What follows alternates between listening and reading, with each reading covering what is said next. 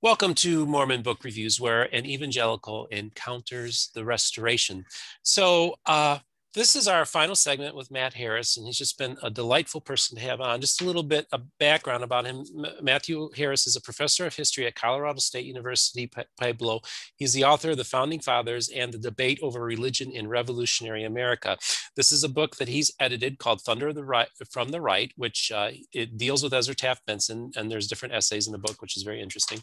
Uh, the book that we're actually reviewing is uh, Watchman on the Tower, Ezra Taft Benson, and the Making the Mormon Right. And there's a copy right there, which you're going to send me. You keep on promising me, so I'll get it. I'm looking forward to adding it to my collection here and uh, everything. So that's the book, and uh, you know I I've read it. I got the PDF of it, and it's uh, quite a re- and it's well documented. I just want to stress this to everybody who's a fan of Ezra Taft Benson. You can check the footnotes, and then you can check the sources. So if you have any issues uh, with anything that's Matt saying, you know, go to the sources first. Why don't you check those first before you pass judgment? And uh, then you'll be fully informed and you'll get to know Ezra Taft Benson a little bit better, right? And that's what we want to do is educate and learn and and get the full picture of things. So here we are now. It's the 1970s, okay? And we're entering into the 1970s. We're, we're moving out of the period of time when, you know, he was toying with the idea of becoming president. Um, something significant because David O. McKay will soon be out of the picture. And we also are entering the 70s. And let's just give a little background here. We have uh, the Watchtower Society saying that the world was going to come to an end in 1975. The Worldwide Church of God, which was Herbert W. Uh, Herbert Armstrong's church, they were saying the world was going to come to an end in 1975. The book that sold the most copies of any book, secular or uh, religious, in in, in the decade of the 70s was called The Late Great Planet Earth by Hal Lindsey. So this is the era that we're entering into where we have Vietnam still raging. It's starting to, they're starting to uh, wind that down a little bit. But you have the, the 60s just ended. You had all the racial riots, you had the assassinations, and you have this anticipation that things in this country, something's going terribly wrong. And this is felt in the evangelical community. This is felt in, in, in all the branches of the restoration, especially uh, the Utah branch. And so this is the world that we're in now is the 1970s. And we're going to start there and then we're going to wind it up and take it all the way to the end of President Benson's uh, term. So, Matt, that's the world that Ezra Taft Benson's in. And he uh, is talking at conferences, uh, talking about different things. He's written a book called An Enemy Hath Done This. Um, these are electric times to be alive and also very scary times for people who are maybe conservative or uh, deeply religious. And so let's just talk about that, Matt.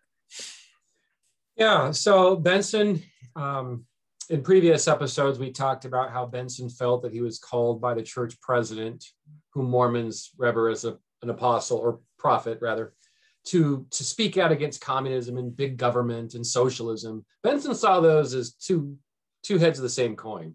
Communism, big government, it's all the same to him. Throw in the Democratic Party, throw in some socialists, it's all the same. And um, anyway, so he felt called to do this. This is what led to his interest in politics after he left the cabinet, why he wanted to run for the presidency. What a better way to use a platform to roll back the excesses of the welfare state and civil rights if you're the president. Well, anyway, um, so he often spoke in general conference uh, about communism and also civic to civic organizations, as we've discussed. And um, because of his relentless promotion of the Birch Society, dozens of Latter-day Saints complained to the church president about Benson's politicking in at church. They, they, they, they want to hear about Jesus and the atonement and the scriptures and all of these things and Elder Benson was turning these into political screeds. And I think this is an important distinction to make. If you were to talk to Ezra Taft Benson today, he did not believe that you could make a separation between the sacred and the profane. There was not a difference between politics and spiritual matters. He saw them as really the same thing. And the reason is, is because communism and big government, it took away somebody's uh, free agency. And that meant that it made you slaves to your government, right? If the government was giving you something, stuff, you'd become uh, dependent upon them. And that was a violation of something that Mormons hold sacrosanct, which is free agency, the ability to choose for yourself the decisions that you make in life. And so Um, and Benson also thought that, of course, there's this, there's this duality that courses throughout human history between the forces of light and the forces of darkness. And as an apostle in his church, a Christian church, he had to push back against these dark forces that communism and socialism and welfare programs and civil rights. So that's what, what gave him the impetus to do what he did. President McKay died in 1970, January 1970. And when President McKay died, Benson um, could no longer talk about his mission.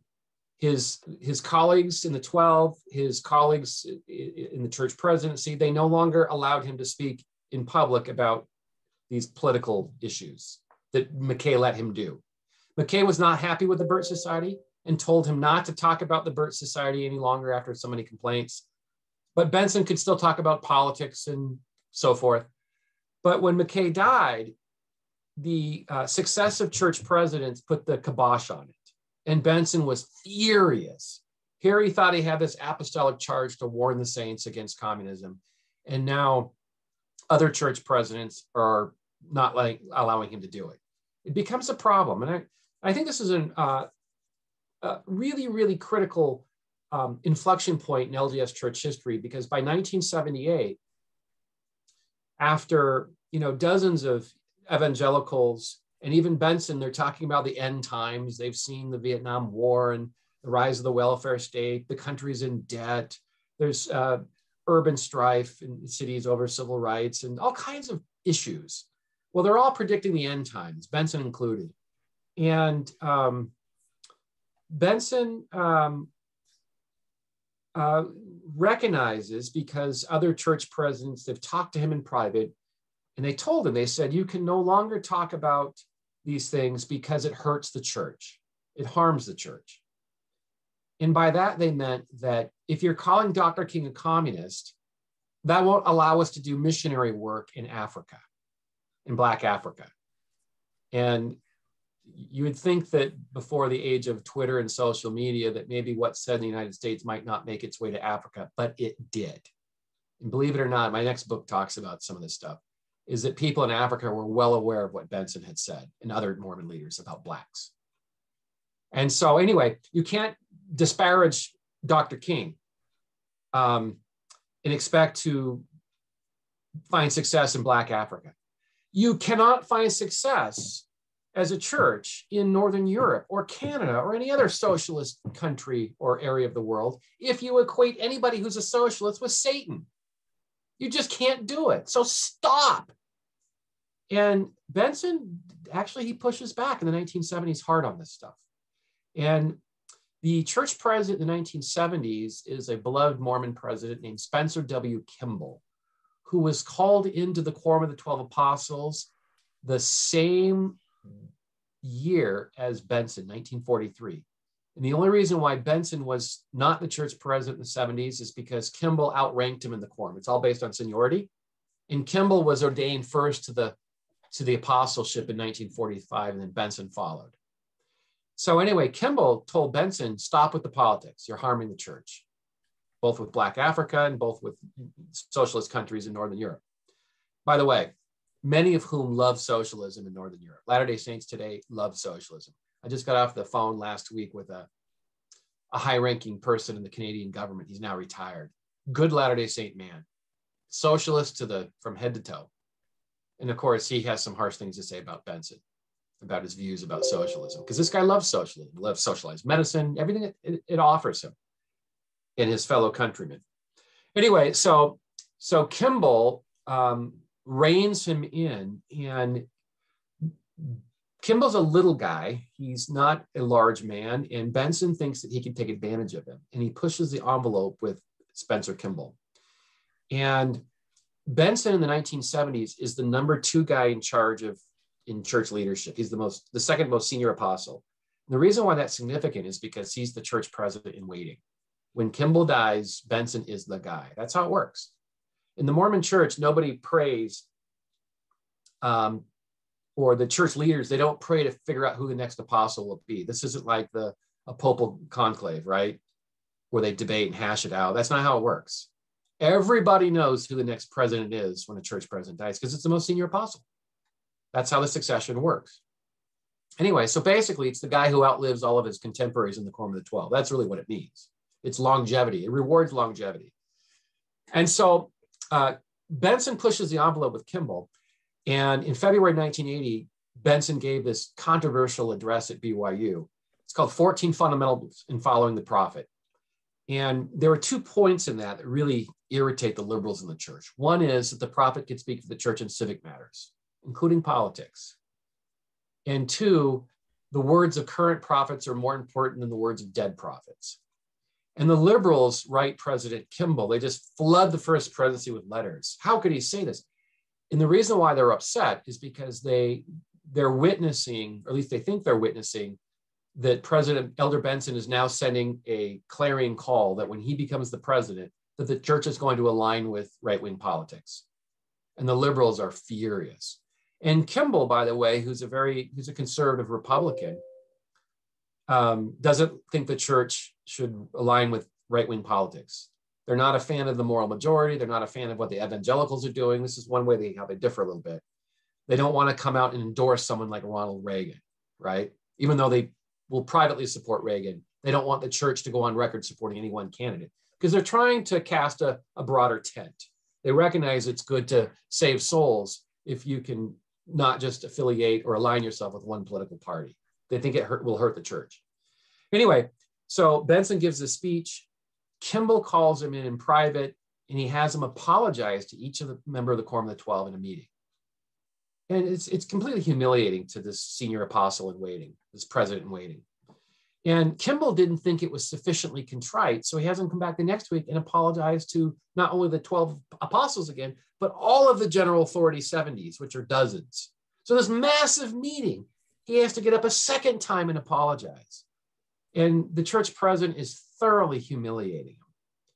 And so when Benson becomes the president in 1986, Steven, uh, the church, actually November of 85, the um, he's been reined in pretty good. And a lot of people in the church, I've heard this from dozens of people. I grew up with this as well, which is they think that Benson had become sort of mild or tame when he was the president.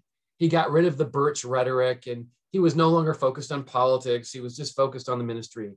None of that's true. And in fact, I tell people the first thing that Benson did, at least within two weeks of being ordained to the church as church president, he contacted his friends at the Birch Society and said, Can you send my two counselors and my secretary the New American Magazine? That's the first thing he does within two weeks. And they're angry they just say, a guy named Gordon Hinckley, in particular, his outspoken first counselor, he said, I don't want this garbage. So Hinckley wrote John McManus, who's now the John Birch Society president. Uh, Robert Welch died in 1985, just about the same time that Benson became the president. And so McManus had had um, was one of the successors, and uh, McManus knew Benson. And McManus, um, he he told me that story. He said Hinckley wrote in and said, cancel it. We don't want it. And then the Birch Log, this is this weekly assortment of Birch ideas that John McManus himself had been writing since the early 70s, late 60s, early 70s. Benson wanted the Birch Log to be sent to each general authority. And McManus told me that several general authorities called or contacted him saying, we don't, don't send us this stuff. And I want to just be clear on something. This is the high church leadership. They are, most of them are not liberals. In fact, on paper, they're probably conservative Republicans. But they, they fear the dangers of right wing extremism in the church. And I know we'll talk about Bo Gritz and some of those folks in just a second. But um, during Benson's presidency, um, Gordon Hinckley, his outspoken first counselor, is trying to move the church to the center right because it's it just cast a wider net to prospective converts. And you see this really this this titanic struggle um, between Benson and some of his allies and with some other leaders in the Quorum of the Twelve. One of the most conservative uh, members of the apostles, at least theologically in recent years, was a guy named uh, Boyd K. Packer, who was called into the Quorum of the Twelve in the early 1960s. He just passed away in 2015. And he was good friends with Benson. But in 1989, um, Boyd Packer was in Salt Lake. He was driving around and he stopped at a medical, medical clinic and um, one of his boyhood friends, guy named Malcolm Jeppsen from Brigham City, Utah, was the doctor there. And Apostle Packer went into Dr. Jeppsen, his boyhood friend, and he interrupted him while he was with a patient. And the secretary said, Elder Packer from the church is here. Of course, this is Utah, so you could just say the church and everyone knows what you're talking about. Elder Packer from the church is here. He needs to see you ASAP. So Dr. Jeppsen left the meeting, met privately with Elder Packer, and Elder Packer said, I've been driving around Salt Lake, and the Holy Spirit has told me to stop and talk to you today and to tell you to not join the John Birch Society. This is 1989, three years into Benson's church presidency. And Dr. Jeppsen said, Why? And uh, you have nothing to worry about. I'm not going to join, but, but why? And Packer said, You'll find out soon enough. Two weeks later, Elder Packer called his boyhood friend, Dr. Jeppsen, into the second quorum of the 70 which is like a fourth tier general authority. Um, it's a three year term. And of course, Dr. Jeppsen learned when he was called into church leadership why, because if he was a member of the Birch Society, it would have been disqualified. They would not have called him. The church is trying to move away from right wing extremism. And that is one of the many examples that I could share with you.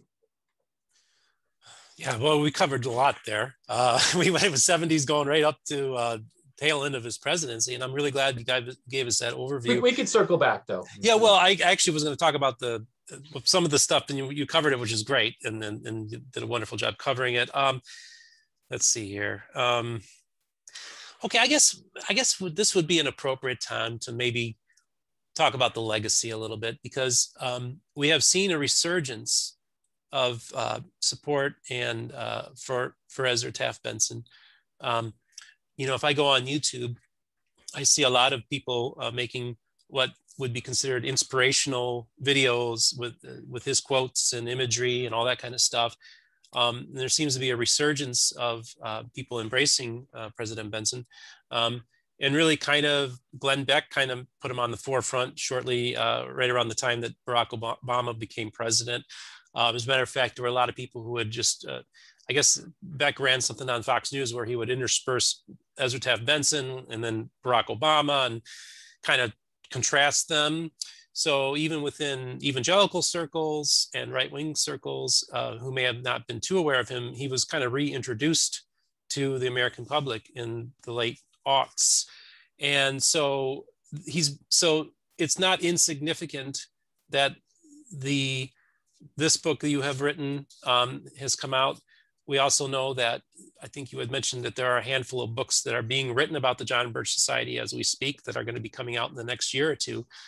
Uh, so we understand that, you know, uh, what we've seen in this country over the last 12 years or so, 12, 13 years, is a lot of what was happening in the 60s and 70s within the, conservative movement and within just American society in general has reemerged.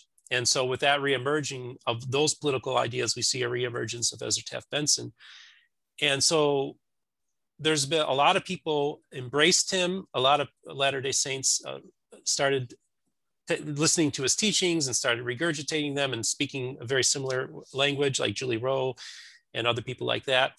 And so now we've seen this him take a re this is a very long question I know but this resurgence uh, of uh, reemergence if you will of the powerful, the President Benson, the power that he still holds in the church and the uh, the sway that he still holds 20 something years after his death is really remarkable and kind of unique for uh, for this time.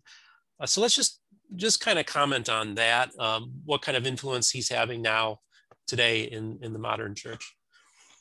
No, I don't know. You know, you might be right on this, Steven. I'm not sure if I would characterize it as a resurgence because that means it sort of died down or ebbed a little bit and now it's back up. I don't know if it ever went away um, because when when Hinckley, President Hinckley, the outspoken first counselor, who would himself become the church president in 1995, so just a year after Benson died, um, Hinckley was doing a lot of this stuff in private. And for example, um, this whole Birch Society stuff with Malcolm Jeppsen I told you about, that the, the Latter-day Saint Church as a whole did not know about this. This, and I didn't know about it, but I got a hold of Malcolm Jeppsen's diary. His daughter gave it to me. So I, am as a scholar, I'm privy to these kinds of things. But um, the church was not denouncing the Birch Society over in general conference. They were doing it very subtly because they're they don't want to lose their members, their right wing members, and um, but they are denouncing it. They are pushing back. And in 1992, there was a series of purges that the Boston Globe, New York Times picked up on, and they were getting rid of the most. I'm just going to say it, the most radical of the Latter Day Saint groups, the survivalists and the people who would have a five or 10 year supply of food. The church counseled one year for hard times, probably wise counsel given COVID and other things. Um, but they're, they're doing five and 10 years. They're stockpiling weapons. The church never said to stockpile weapons. So they're blowing up these conservative principles. And the church is very uncomfortable with it because um, this is what attracts Bo Gritz to the church, this very fringy. Um, Bo Gritz is a former Green Beret, some of your listeners may know, converts to Mormonism in 1984. Um, and he lives in Nevada, which is also a very conservative enclave of Mormons. Um, and he finds a kindred soul in President Benson, and he visits with President Benson, and certainly he wants Benson to bless his presidency on this populist party ticket. Now, you've got you know George Bush and Ross Perot, and you've got Bo Gritz, and the church handlers. When I say handlers, I'm talking about the bureaucrats and the PR people. They don't want Bo Gritz anywhere near Benson. They don't want John McManus of the Birch Society near him because they're trying to modernize the church. Now, Benson, Benson wants these people. He likes them. He feels a kindred spirit with them. But the church is moving one way, and Benson is still stuck back in the 60s. And um, certainly it's the handlers who win the day. And anyway, so they're they're they're trying to shut off the church president from some of these radical voices. And anyway, so he died in 19. Oh, let me back up. Um, a lot of there are some people who who get purged Latter Day Saints, and they accuse President Hinckley of of uh, censoring President Benson, of ignoring his wishes. And the reason why they accused him of it is because Hinckley is running the church because Benson is in frail health for much of his presidency, particularly by 1990 on until he dies in 94. At one point, he had tubes up his nose, he was in a rocking chair and couldn't even speak. So Hinckley is indeed running the church, and people are criticizing Hinckley. You're suppressing Benson. This is not what he would want.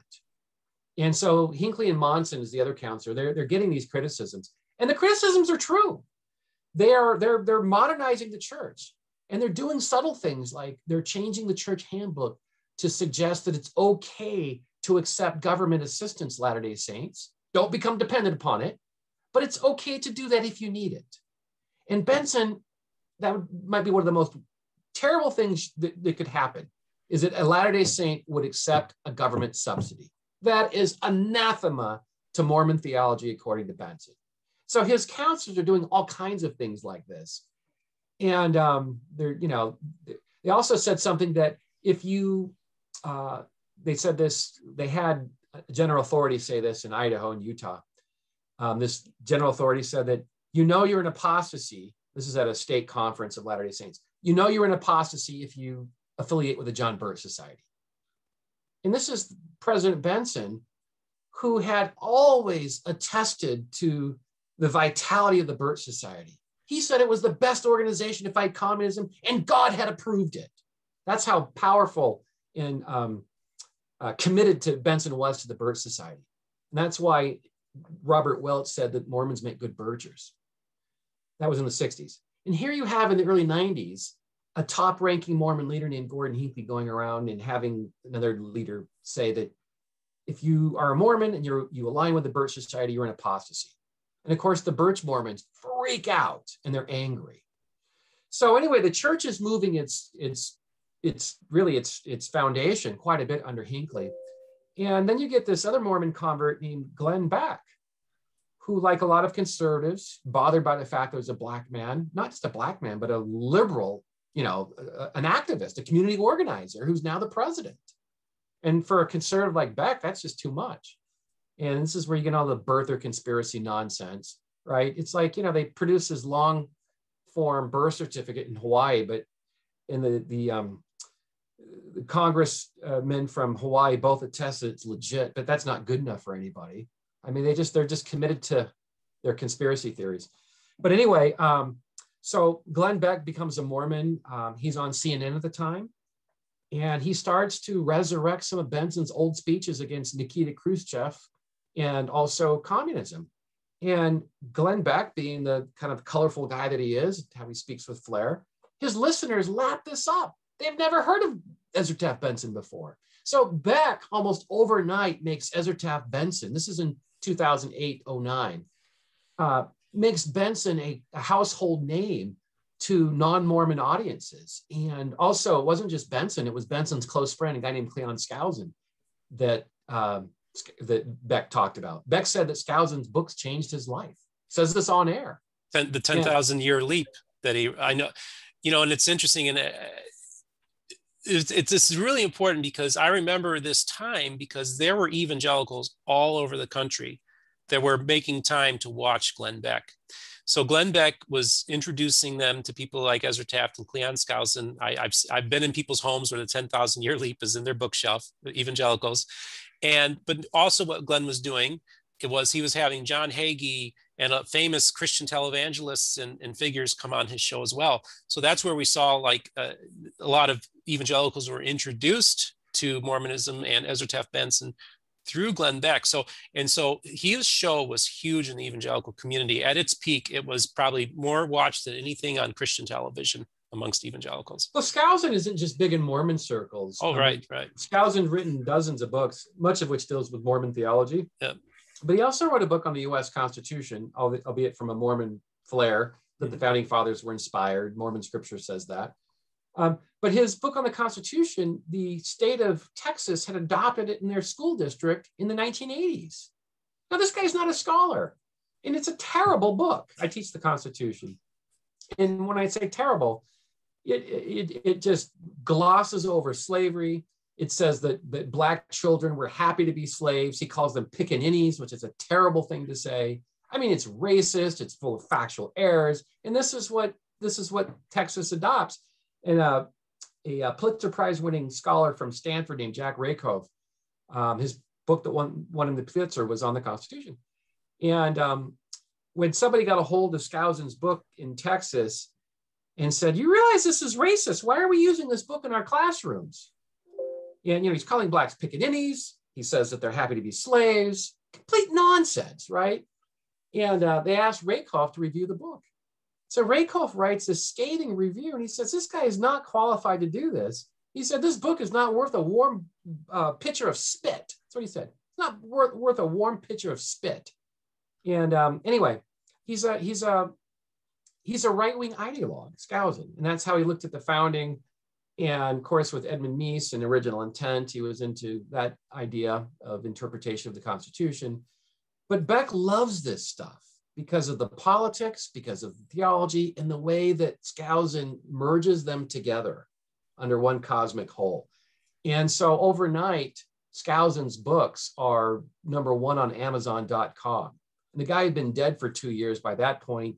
He'd sort of reached a sort of an ebb in the Mormon community. Most of Skousen's high point would have been, say, in the late 50s, 60s, and into the 70s. And church leaders pushed back on him too, which is another conversation for another day. But anyway, they're pushing back against right wing extremism. Glenn Beck introduces Benson to a and Skousen to a larger audience. And then when the age of the internet, you get um, these, these clubs at BYU called the Gadianton Robbers Club. This is a trope from the Book of Mormon about conspiracies. So they're popping up these clubs. You can see some of their stuff on YouTube. Um, Book of Mormon prophets had foretold the winding up scene in which Democrats and liberals would introduce communism to the country, anti-UN tropes, just all this nonsense. And um, so anyway, Beck plays a, a, powerful role. And then you get um, people like Julie Rowe, this um, a woman, Latter-day Saint woman from Arizona. She's since moved. But she, uh, she was influenced by a sermon that Benson had given in the early 1980s on, on food storage. And Benson was a massive proponent of food storage, in which that there would be calamitous times, as foretold by both the Bible and the Book of Mormon, and that Mormons, as well as citizens in general, should be ready for these calamitous times. They should have a year's supply of food storage. They should have some uh, a, a reserve of cash in the bank in case they needed it. and you know, et cetera, et cetera. Well, Julie Rowe is influenced by this, and she has a series of visions, she claims, near death experiences in 2003. And she claims that, that she was seen, shown the winding up scene in which foreign invaders would come to the United States and communists had infiltrated the United Nations. And basically, it's all of this John Birch Society stuff, is what it is. And she publishes this in a couple of three books in 2014. So she has a vision in 03, publishes it over a decade later. And Mormon extremists, they lap this stuff up. And if you go on her webpage, I think she's taken it down, but when I was reading her books, I thought, my goodness, this is all Benson stuff, but she doesn't mention it. And I went on her webpage and I saw the most prominent general authority that she quoted was Benson in his sermons and also Burt's stuff.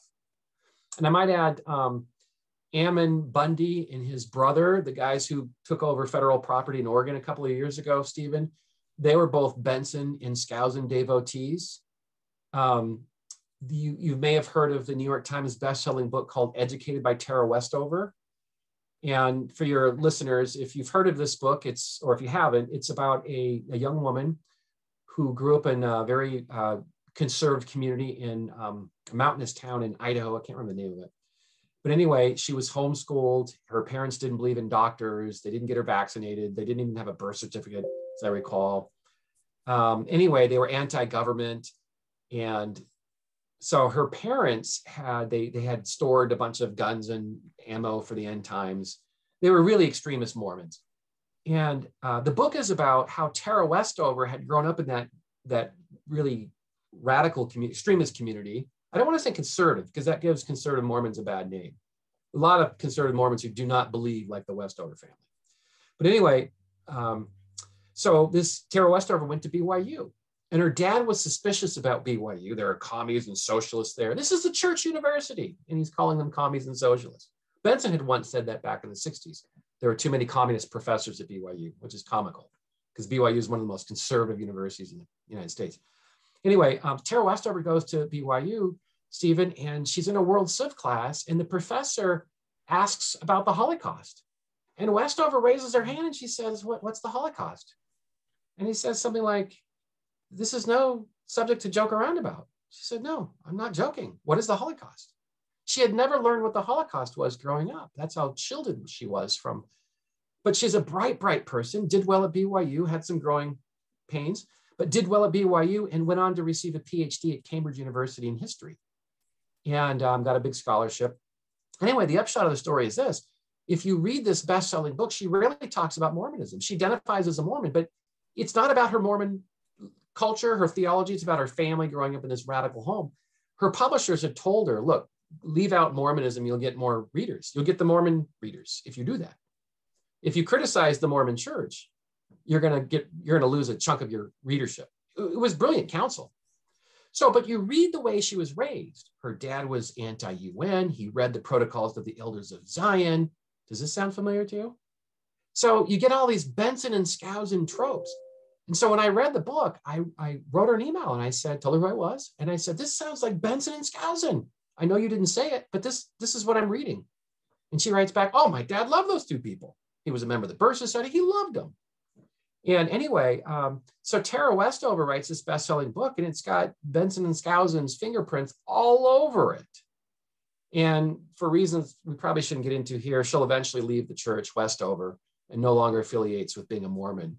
Um, but anyway, but Benson's legacy is huge with some of these right-wing extremists. And uh, these Trump people you you mentioned a minute ago, Utahns, can't remember the the latest number, that I saw, but Utahns overwhelmingly support Trump. And other Mormons do too, in the South in particular. And it poses a huge challenge for the church because, again, the church has been trying to move away from right wing extremism for at least two decades by now. In this last general conference in April, it was Easter. So obviously, most of the sermons were geared towards Jesus and in the resurrection and so forth, as one would expect, given the, the church's mission and all of that. But one of the, the talks was not focused on Easter. It was given by, in my opinion, the most important person in church leadership today. He's the first counselor in the first presidency, and he will be the church president soon. I'm assuming that the church, current church guy who's now 95 or 6, probably won't make it too much longer. But Dallin H. Oaks is his name. He's old himself. He's almost, I think he's 90 now. But Dallin Oaks gave a sermon in General Conference in which he said that you don't have to belong to one party to be in good standing. That's what he said. Now, that's a code word for you don't have to be a Republican. So he's undoing Benson's rhetoric. And he also warned against conspiracy theories. He doesn't mention Trump, but he's really, really worried about, you know, conspiracy running the church. And let me give you one powerful example. I told you that the church leaders, they don't like to overtly condemn um, right-wing extremism because by name anyway, they do it kind of subtly because they don't want to lose these members. But the church has, to my knowledge, they have not gone on record saying everyone must get vaccinated. Instead, what they do is they do a passive approach, um, Steven. They they they show pictures of themselves getting vaccinated. They're leading by example, of course. And and so, but there's a ton of Mormons who don't want to get vaccinated. And when it's been recommended that they ought to get vaccinated to keep their congregations and their pews healthy and safe, um, Facebook about I don't know two months ago, a month ago, it showed dozens and dozens of Mormons ripping up their temple recommends, cutting them up. This is their a little recommend that one is issued in good standing that allows them to go to the temple, which is the faith's most important rituals. And so they're ripping up these, these recommends because they don't want to follow the church leaders in their guidance on getting vaccinated. And um, the church had published a piece, the, I think it was a PR piece from the church newsroom, as it's called. It's essentially a PR thing and they put it on the church's webpage, and hundreds of people wrote in. This church is an apostasy. How dare they? Because they, they see these vaccinations as being critical of Trump. And um, so, anyway, this you ask about Benson's legacy, we're seeing it now. This is Benson's legacy, where they've taken these conspiracy theories, these birch tropes that were promulgated by Benson and Skousen, and they've now, you know, uh, transferred them to to QAnon and other things. And the, the church leaders are deeply disturbed about this. Quite frankly, they don't know what to do about it, in my opinion. It's a very, very fascinating time that we're living in right now, Matt. And, you know, I, uh, I see very, very similar things happening in the evangelical movement. Now, I just want to talk to the audience for a second here. Um, Matt was very critical of Ezra Taft Benson and critical of, of other people in this. And I know some of these people that he was critical of, you, you probably support and read their materials and everything like that. And I just want everybody to understand that this channel is a place where I want people to say their piece and give their perspective. And I, the channel was to give the full spectrum of the restoration, which means I have many progressive followers and I have many uh, Orthodox Mormon followers. I just want to say all are welcome here. Okay, this is a safe place that we can have a, a safe space, as the kids like to say now, uh, uh, have a conversation.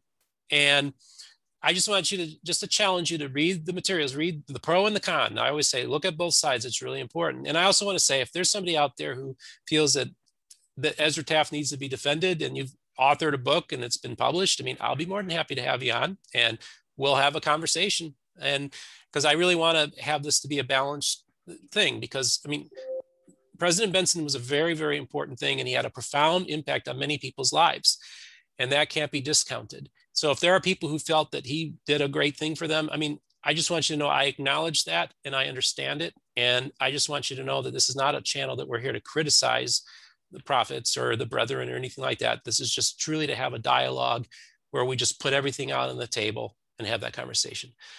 Matt, um, I greatly appreciate you taking this time and, and having this conversation with me. I've learned a lot reading your book. I've spent, I've, I kind of felt like I've gotten to know you over the last few years because I watch, I watch a ton of podcasts and stuff, but, but, uh, you know, our good friend Rick Bennett, of course, um, I watched a lot of his, his stuff. So I feel like I've, I've really gotten to know you and now you've gotten to know me a little bit over the course of the last few days. And it's been a real pleasure uh, getting to know you and having these conversations. I'm hoping that I'll be getting out to, to Utah soon, and uh, maybe the opportunity will come where we can maybe sit down and I guess uh, well, we can't have a cup of coffee. I guess we could, uh, um, well, we can have something. I don't know. Either way, just we'll just chat. I'm, I, am a coffee drinker, so. But, so we, am I, Steven. So we'll oh, have one together. okay, okay. So, but but it was a real it was a real pleasure, real education.